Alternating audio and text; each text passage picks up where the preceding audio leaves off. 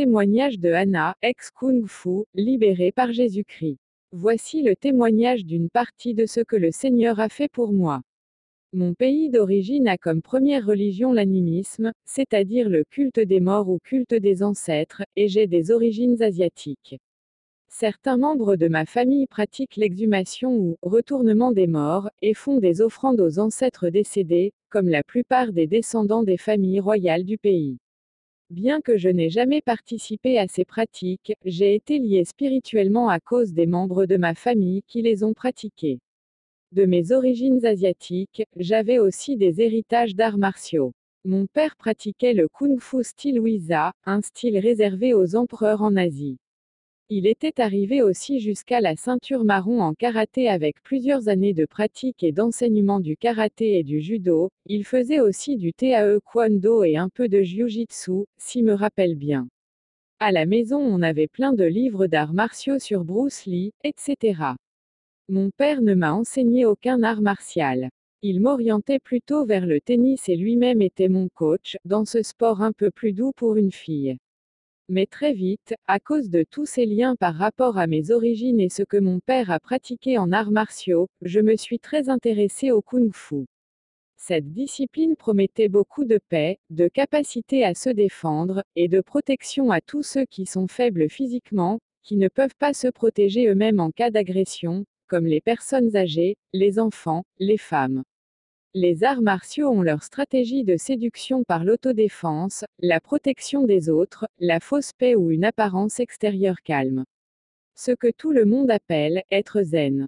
Les arts martiaux, notamment le kung fu, ont pour base et origine le taoïsme, le bouddhisme et l'hindouisme. J'ai pratiqué le kung fu même style que mon père, Wiza, pendant environ six ans. Je l'ai pratiqué pour pouvoir me défendre et défendre les autres. J'ai été très attiré aussi par le côté philosophique de cet art qui est comme tous les arts martiaux définis par le yin et le yang.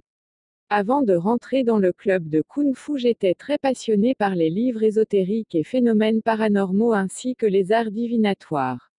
En rentrant dans le Kung Fu, j'ai constaté que ce que j'ai lu dans ces livres était appliqué et pratiqué directement dans le Kung Fu à un niveau très élevé. Les soi-disant philosophies orientales sont exactement les mêmes choses que ce qu'on trouve dans ces livres ésotériques, divinatoires et diaboliques. Avant et après chaque entraînement et chez soi tous les jours, on avait une séance de méditation.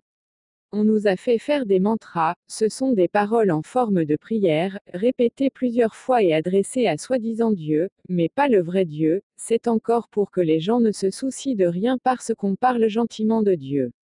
Dans la méditation, on nous disait de penser à un crucifix blanc et tout en continuant le mantra certains des adeptes voyaient ce crucifix clairement spirituellement les yeux fermés. La position de méditation s'appelait la position du lotus, qui est à peu près la positon de la méditation dans le yoga.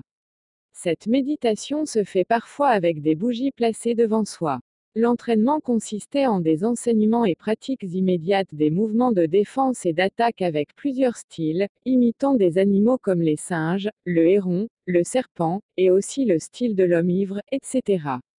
Les enseignants étaient très sévères et insistaient sur la précision pour faire une bonne posture pour chaque mouvement, car chaque mouvement produit un pouvoir, un pouvoir surnaturel diabolique bien sûr.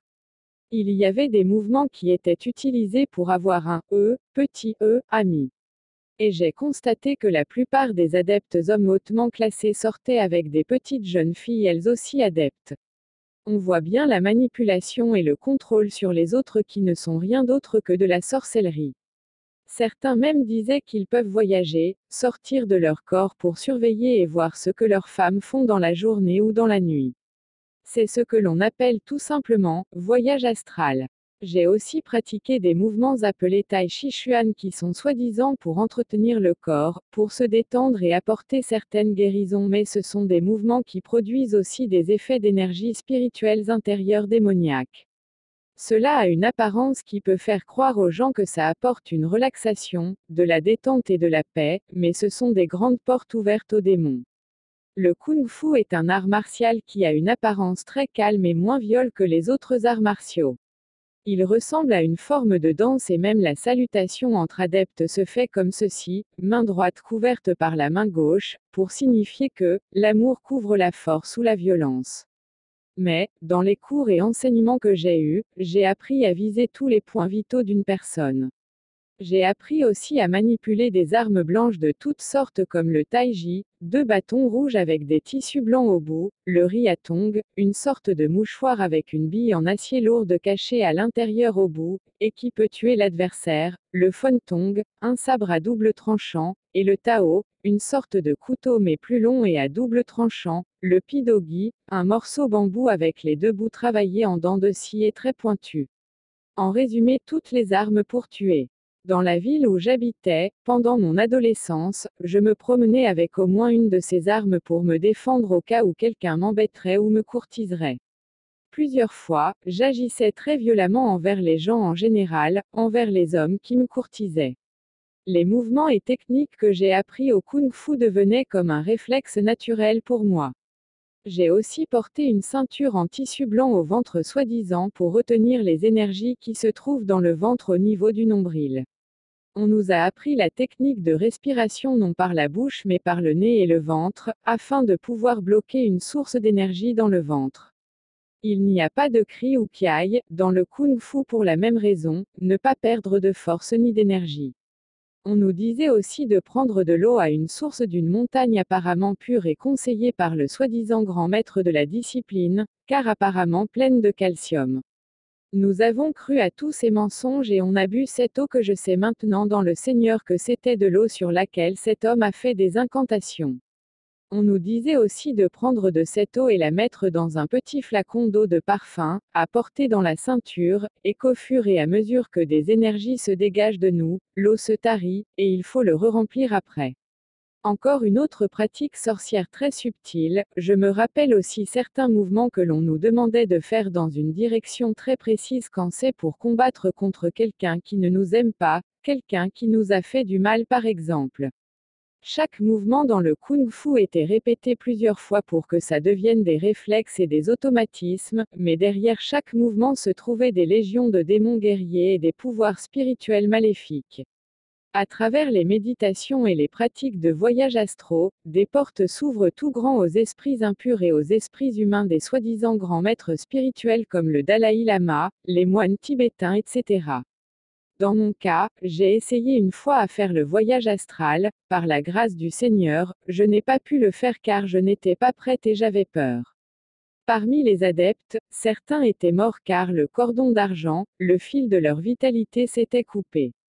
Les conducteurs nous conseillaient de ne pas le faire sans eux car ils disaient que c'est eux qui ramènent les gens pour revenir dans leur corps après. Je signale également une petite remarque que les pratiques orientales comme l'acupuncture sont très usitées aussi dans le kung fu. Les arts martiaux ne sont pas du tout du sport mais un mélange de violence et de sorcellerie pure, très subtile et séductrice. Je me rappelle qu'un de nos conducteurs avait apparemment mal géré l'argent du club, le fils du grand maître l'avait tabassé et apparemment du sang a coulé. On l'avait mis en prison et ce conducteur, qui était de haut niveau, était décédé pas longtemps après en prison, laissant sa femme enceinte de quelques mois. Un autre adepte avec moi avait été tué lui aussi, laissé là et avait été écrasé sous son camion. Je précise que les conducteurs se forment dans les temples Shaolin et monastères tibétains, etc. Et ils ont des pouvoirs surnaturels comme bloquer une balle dans la main sans être blessé, ou voler très haut dans certains mouvements, etc. En pratiquant le kung fu, j'ai été lié et dominé par plusieurs esprits guerriers et humains, des esprits animaux comme le tigre, le singe, le lion, le serpent, et la domination qui les dirigeait était le dragon. Voilà comment ces esprits manipulaient ma vie, j'étais très agressive, rancunière et avais beaucoup de colère, j'étais très violente. J'avais toujours l'apparence du calme, comme la plupart des Asiatiques, mais les griffes sortaient très vite, et quand il y a des petits problèmes je devenais très agressive et violente, les gens étaient toujours très surpris de ma réaction, car ils me voyaient toujours très souriante, frêle et calme, et tout à coup je devenais un monstre agressif, très très viol et méchant, lançant également des paroles très blessantes. Ces esprits me conduisaient aussi dans la suractivité, la gourmandise, la rébellion car ils ont leurs lois en tant que guerriers, et ne veulent pas se soumettre aux lois et règles de la société ou de Dieu. J'étais très marginal, ces esprits travaillent avec les autres esprits dans les musiques hard rock et metal, que j'écoutais beaucoup avant. J'avais des problèmes avec beaucoup de gens et je les rejetais. Mais un jour seul dans ma chambre universitaire, le Seigneur Jésus m'a parlé directement dans mon cœur. Il me fit prendre conscience de ce que j'avais fait comme mal aux gens en les rejetant avec des paroles très blessantes, et il me dit qu'il m'avait toujours fait prospérer dans tout ce que j'avais à faire, études, travail, santé, etc. Malgré tout le mal que je faisais au prochain. Ensuite, il me rappela ce qu'il a fait pour moi à la croix alors que j'étais encore pécheur, et je n'étais même pas capable de pardonner aux gens qui m'avaient fait du mal. Au contraire, je les rejetais et j'agissais très mal envers eux. Le Seigneur me conduisit à me repentir, à écrire à ces personnes sans plus chercher à savoir qui avait raison ou qui avait tort. J'allais voir ces gens et, ou leur écrivis pour leur demander pardon pour tout. J'obéis et plus j'allais voir les gens et plus le Seigneur me libérait ainsi que les gens à qui je demandais pardon, et plus je ressentais que des poids ayant pesé longtemps sur moi étaient partis. Le Seigneur a mis sur mon chemin ses enfants, je me suis repenti de tout ce que j'ai fait et pratiqué devant Dieu et devant les hommes. J'ai donné ma vie à Jésus vers mi-novembre 2002. Le Seigneur m'a baptisé de son Esprit Saint mi-décembre 2002 et cinq mois après je me suis fait baptiser d'eau. Le Seigneur m'a fait habiter avec la sœur en Christ qui m'a ramené au Seigneur. Ma vie chrétienne était en dents de scie, très instable, et en habitant avec la sœur beaucoup d'esprits se sont révélés, j'avançais et je reculais dans les choses du Seigneur, je n'arrivais pas vraiment et j'avais peur de m'engager totalement dans le Seigneur. Je voulais être juste une simple chrétienne, je fuyais les responsabilités par rapport au service du Seigneur. Les jours et les années passèrent et je manifestais beaucoup de comportements agressifs et insupportables. Pour me calmer, je sortais de la maison pour ne pas me défouler sur les autres. Cela a duré des années, plus je persévérais dans le Seigneur, plus le Seigneur faisait remonter en surface les choses.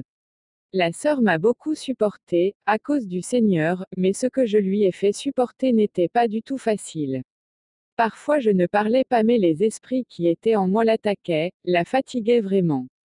Je la remercie de son amour et sa patience envers moi tout ce temps. Que le Seigneur la bénisse. J'avais des problèmes dans ma communion avec le Seigneur, je faisais beaucoup de rêves comme si je me retrouvais en Chine avec des maisons et temples traditionnels de là-bas. Je n'arrivais vraiment pas à faire des prières de combat spirituel, il y avait de l'intimidation de l'intérieur et la difficulté de me concentrer dans la méditation de la parole de Dieu. La sœur demandait au Seigneur ce qui n'allait pas en moi et le Seigneur lui a montré plusieurs fois mon image avec une tête de dragon dans ma chambre. Une partie de la délivrance a été faite lors du séminaire avec Michel Dastier. Plusieurs esprits animaux et guerriers se manifestaient et sortaient mais la domination, l'homme fort, et les esprits humains se sont juste manifestés mais ne sortaient pas. Après ces délivrances j'allais mieux mais les problèmes n'étaient pas tout bien réglés.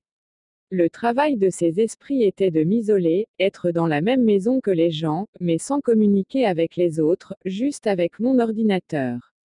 Ces esprits ont voulu dès le départ m'envoyer au loin soudainement. Ils voulaient faire en sorte que je ne sois jamais chez cette sœur à qui le Seigneur m'avait confié. Satan voulait absolument m'envoyer aux États-Unis, à Marseille, en Allemagne tout à coup, et plein de propositions alléchantes se présentaient par rapport au travail, aux vacances, afin de pouvoir m'écarter du plan du Seigneur dans ma vie. Ces esprits m'empêchaient de prendre une décision ferme pour le Seigneur. J'aimais l'isolement d'une vie solitaire alors que le Seigneur me donnait des frères et sœurs qui m'aimaient. Un jour le Seigneur m'a dit que s'il ne me lavait pas, je n'aurais aucune part avec lui, qu'il me délivrerait de toute souillure, qu'il laverait ma conscience de toute œuvre morte par son sang. Entre-temps, il y avait un frère qui venait d'arriver au Seigneur, et depuis le début, ce frère était gentil, mais je ne le supportais pas et j'étais même très agressive envers lui, sans raison apparente. Ce frère avait pratiqué lui aussi les arts martiaux dans le monde, et je pense que les esprits qui étaient en lui et en moi ne se supportaient pas. Les choses allaient de pire en pire, j'arrivais très bien à communiquer avec les païens mais plus du tout avec les vrais chrétiens. J'étais totalement en désaccord avec les frères et sœurs en Christ dans l'Assemblée. J'agissais aussi comme une enfant dans tout et je ne supportais pas l'idée et même le mot mariage. Je savais que quelque chose n'allait pas donc je me suis décidé à m'écarter un moment de tout le monde pour un week-end pour réfléchir, m'examiner par rapport au Seigneur, m'approcher du Seigneur pour savoir aussi où j'en étais avec lui, afin de prendre une décision. Au travail un vendredi, j'étais poussé tout à coup à appeler le pasteur Gilles et prendre un rendez-vous avec lui et son épouse afin de pouvoir leur demander des conseils par rapport à mon cas et par rapport au mariage. Vers la fin de la discussion téléphonique il m'était arrivé quelque chose, je tremblais tout à coup et je n'arrivais même pas vraiment à bien prendre congé au téléphone et j'ai raccroché. Ensuite j'avais plein de doutes, je disais à ma collègue de travail, une musulmane, j'irai ou j'irai pas. Et elle m'a dit sans hésitation, vas-y ça te fera du bien. J'y suis allée et dès la première discussion avec le pasteur et une femme qui l'assiste dans le ministère, des esprits commençaient à se manifester. D'abord il y a eu l'esprit de mon père qui tenait ma vie pour m'empêcher de grandir, il voulait que je reste toujours comme une petite fille, sa petite fille adorée gâtée et unique. C'est ce qu'il disait. Tant qu'il était là, je ne pouvais pas me marier comme j'étais sous son autorité, il avait une emprise sur moi. En même temps, comme mon père pratiquait beaucoup d'arts martiaux, j'ai hérité directement ces esprits qui exerçaient une domination sur ma vie et même si je n'ai jamais fait ni du judo, ni du karaté et les autres arts martiaux, les esprits derrière ces disciplines se manifestaient en moi en esprits animaux et mon père se retrouvait comme un maître spirituel pour moi, indirectement. Beaucoup d'esprits animaux sortaient mais la domination, l'homme fort, ne voulait pas sortir. Pendant la délivrance, le pasteur a dû m'interrompre plusieurs fois car je me mettais à parler en langues orientales pour faire des incantations. La sœur qui priait pour ma délivrance avec le pasteur a reçu du Seigneur une image de dragon. Et c'est vrai que pendant la délivrance mon corps agissait exactement comme un dragon, et celui-ci disait qu'il était là depuis longtemps et dans toute la famille, beaucoup des membres de ma famille pratiquent des arts martiaux. La délivrance a duré environ deux heures, le dragon me faisait très mal au niveau du dos, il y avait ça que qu'il a fallu couper et il s'est affaibli et a fini par sortir. Une fois qu'il est sorti, je pouvais glorifier le Seigneur et j'étais d'ailleurs rempli de la présence du Seigneur qui me conduisait à confesser des paroles d'engagement avec lui, d'acceptation de sa volonté dans toute ma vie, je suis servante du Seigneur Jésus et le servirai toute ma vie. Juste après ma délivrance, le Seigneur m'a ouvert les yeux par rapport à la personne qu'il a choisie pour moi comme conjoint. C'est quelqu'un que le Seigneur avait mis sur mon chemin un an auparavant mais que je rejetais à cause des esprits, et nous sommes maintenant fiancés. L'esprit de mon père était sorti, plein d'esprits animaux, des esprits par rapport aux pratiques ancestrales et l'esprit de dragon qui aussi empêchait l'œuvre du Seigneur de se faire. Depuis ma délivrance, je ne suis plus agressive envers les gens, j'ai fait la paix avec le frère que je ne supportais pas avant, d'ailleurs avant ma délivrance le Seigneur me montrait dans les rêves qu'on allait faire la paix. Je me suis réconciliée avec tout le monde et depuis la délivrance je suis engagée dans le Seigneur, et je ne veux plus être une simple chrétienne mais être davantage engagée avec lui dans son service, j'ai retrouvé la compassion des âmes également. Avant ma délivrance, j'avais la personnalité et les caractères des esprits qui m'habitaient et après la délivrance, j'étais devenue une autre personne. J'ai retrouvé une nouvelle personnalité et un nouveau caractère, ce que le Seigneur avait créé au départ, ma vraie personnalité et mes vrais caractères. J'apprends petit à petit à me connaître, beaucoup de choses ont changé grâce au Seigneur. Je rends gloire au Seigneur, je le loue et je le bénis de tout ce qu'il a fait pour moi, son amour, sa patience et sa compassion envers moi. Que le Seigneur bénisse, fortifie et protège aussi tous ses serviteurs et servantes qu'il a utilisés pour ses délivrances. Je les remercie de leur patience et l'amour du Seigneur qu'ils m'ont apporté avant, pendant et après ma délivrance. Satan a établi des plans de destruction dans ma vie mais le Seigneur Jésus a toujours le dernier mot, et le Seigneur Jésus est maître des temps et des circonstances. Dans tout ce qui peut se passer dans notre vie, il ne faut pas se décourager, il faut avoir les yeux fixés sur Jésus, il sait à quel moment, quel jour, et comment il nous libérera, mais ce qui est sûr c'est qu'il le fera. Ne jamais se désespérer par rapport à notre situation spirituelle ou celle des autres car le Seigneur vient à notre secours et à ce que le Seigneur met à nos côtés dans son œuvre. Il faut vraiment être libre afin de libérer aussi les autres captifs car, l'Esprit du Seigneur est sur moi, il m'a donné l'onction, il m'a envoyé pour porter des bonnes nouvelles aux pauvres, pour penser ceux qui ont le cœur brisé, pour proclamer aux captifs leur libération, aux aveugles le recouvrement de la vue et proclamer une année de grâce du Seigneur. Luc 4h18. Région parisienne juin 2006. Source, blog.vraiment.net.